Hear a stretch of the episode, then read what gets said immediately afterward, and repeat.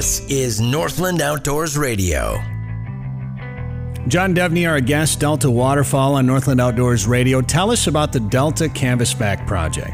Well, Brett, we've been we've been, as you well know, we've been working on this whole predator management tool for a long, long, long time, and and but the lion's share of our work is really focused on dabbling ducks, and we know that dabbling ducks, you know, mallards, gadwall shovelers, teal, uh, lesser scaup, nest in the uplands, and in many areas of the prairies have very, very poor nest success, very commonly under 10%. And so, you know, it makes pretty good common sense, and Delta's done the scientific research to demonstrate that managing predators in those land in areas with high breeding duck density and low duck production can really, really help. And we can raise a heck of a lot more ducks in areas where we trap than areas where we don't. The great question, though, is, or one of the great questions is, what does it mean to species like redheads or canvasbacks? Redheads and canvasbacks nest over water, and can predator management be a solution for those guys? And and it's sort of it's sort of the great unknown. The the challenge we have with canvasbacks and redheads, Brett, obviously anything we do to make sure there's wetlands on the landscape helps.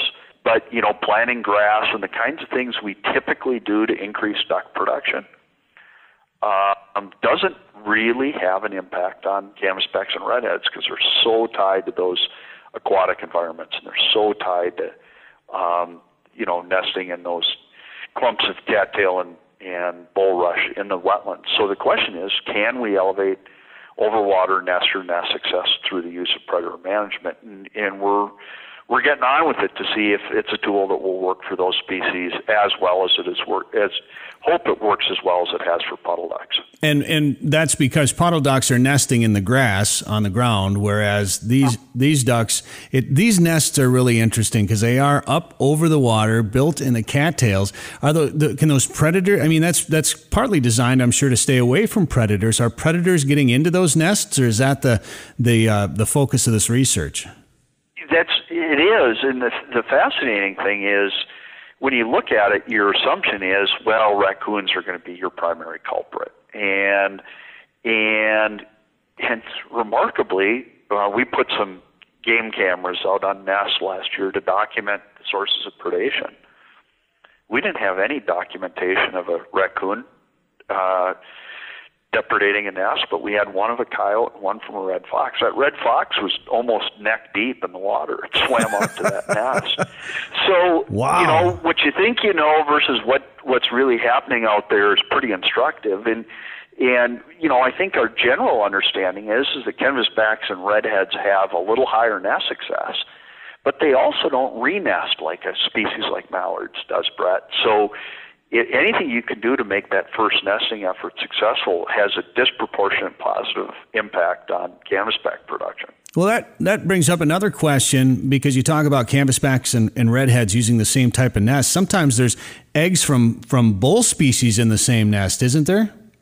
Uh, in in southwestern Manitoba, where we're where the focus of this work is taking place in that Minnedosa pothole country, almost all the canvasback nests are parasitized by redheads. Um, and you know what typically happens is the redheads aren't terribly sneaky. Uh, you'd think they'd be sneaky with that strategy, but they're really not. So what typically happens is a hen redhead will swim in while a canvasback is incubating her eggs, and there'll be a big scuffle um, and in that scuffle, lots of times eggs get rolled out of the nest bowl, and a lot of the times those are canvasback eggs. And you can, when you're out nest searching and looking canvasback nests, it's not uncommon to see. It's well, it's very common to see redhead eggs in almost all the canvasback nests, and it's not uncommon to see canvasback eggs submerged underwater uh, that it got sort of rolled out of that nest during one of those scuffles. So the the hen redhead will will get up into the nest, kick out all the canvasback eggs, and lay her own eggs in it. Uh, no, it's not so much. She's going to just lay one egg at a time, and it isn't so much she's necessarily trying to kick out the eggs, but as that female canvasback is defending her nest, there's a bit of a tussle, and you get two ducks in a small nest bowl bad stuff happens. Canvasback eggs occasionally get rolled out. So I don't think it's willful on behalf of the redhead female. I think it's just a casualty of the skirmish. So what happens when those eggs start to hatch? Well, the challenge is you can get you can get a developmental skew. So the remember what the the redhead is doing is if you're if you're female redhead, it's a great strategy, right? Because females die sitting on the eggs, and you're vul- very vulnerable to predation. So what that redhead is doing is she's getting bred, she's laying eggs, but she doesn't incur any of the risk, and she doesn't have to hang around and raise ducklings. and so what you will see is you'll see some eggs that aren't fully fully incubated because between the time the first egg was laid and you know you get some late marauding redhead um, you know she may be dumping that egg into a nest where the canvasbacks are on the verge of hatching um, so those eggs just don't become viable. But you'll see lots and lots of canvasback broods with redhead ducklings in really in the all can- over Minnedosa. So that canvasback hen will just raise the redheads like Sure, like she own. doesn't know. She isn't. She's she's just doing. If, if those ducklings will follow her, and she will she'll attend to them just as if they were her own. Well, I've seen some hunters out there mistake redheads and canvasbacks before, so Yeah, some some right, Brad. Some- yeah, that's right. well, that that's interesting. It's funny how nature works sometimes, and you hear about uh, you know eggs from a different species getting laid in in a different nest like that, and uh, you know uh, pheasants and prairie chickens have an interesting dynamic in that sense too.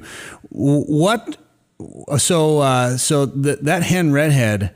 Uh, doesn't have to raise doesn't have to raise uh, those those chicks the uh, the ducklings the uh, the canvasback does it. Um, let's see. and she doesn't have to sit on the nest for you know if you if you start looking at uh, you know if you start looking at exposure days brett so female ducks lay one egg a day so you know clutch size for redheads and canvasbacks probably eight eight nine eggs per clutch and then you incubate for 25 or 26 days so you know now you're talking about sitting there you know attending to that nest for 33, 34, you know, somewhere between 30 and 35 days.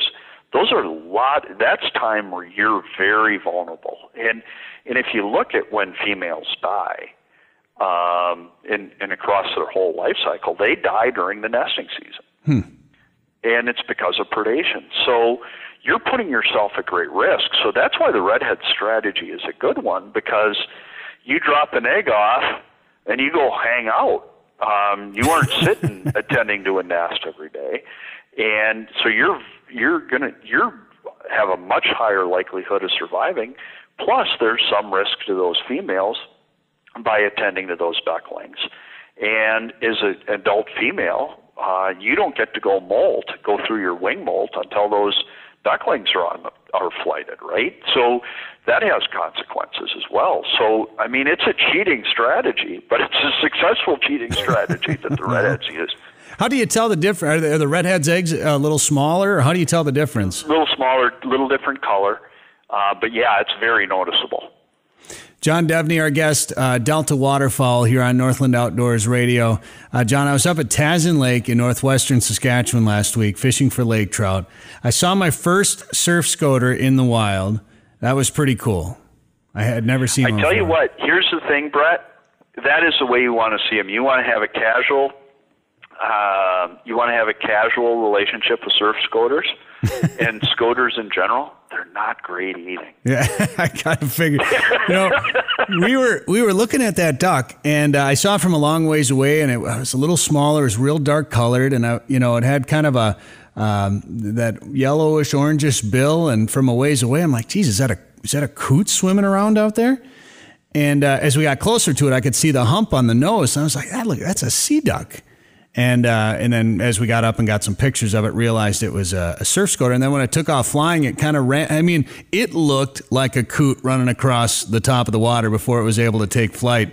And I, I never had heard the uh, the skunk headed coot uh, nickname that the the yep, surf the skunk head. has. Yeah, Yep. that's uh, Well, and I tell you, the only difference between those guys and a coot is a coot's better to eat.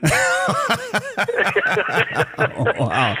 Um, there's a reason they have those big, huge shell-cracking bills, and uh, I, I've I've had the pleasure of shooting a few white wings. Um, you know, we shot some on a diving duck hunt in Manitoba probably 10, 15 years ago now, and we'll see them occasionally here in North Dakota, not with any great frequency.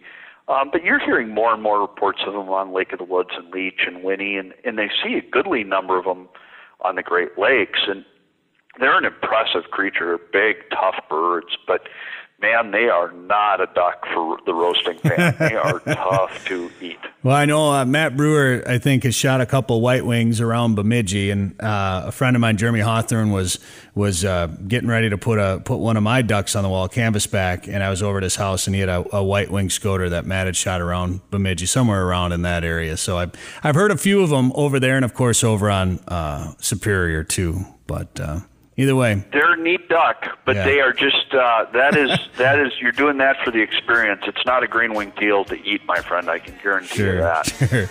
Well, uh, John, I'm looking forward to the duck season this fall as I am all, uh, 365 days of the year. Uh, I appreciate the time here on Northland Outdoors Radio. Perfect. Well, thank you so much for having me.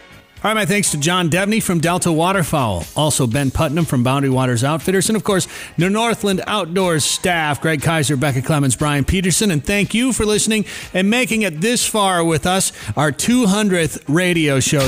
And of course, tune into Northland Outdoors Television. I'm Brett Amundson. Make sure you take some time to spend some time in the outdoors this week. Northland Outdoors Radio is a division of Forum Communications Company and broadcasts across the Northland on the Northland Outdoors Radio Network.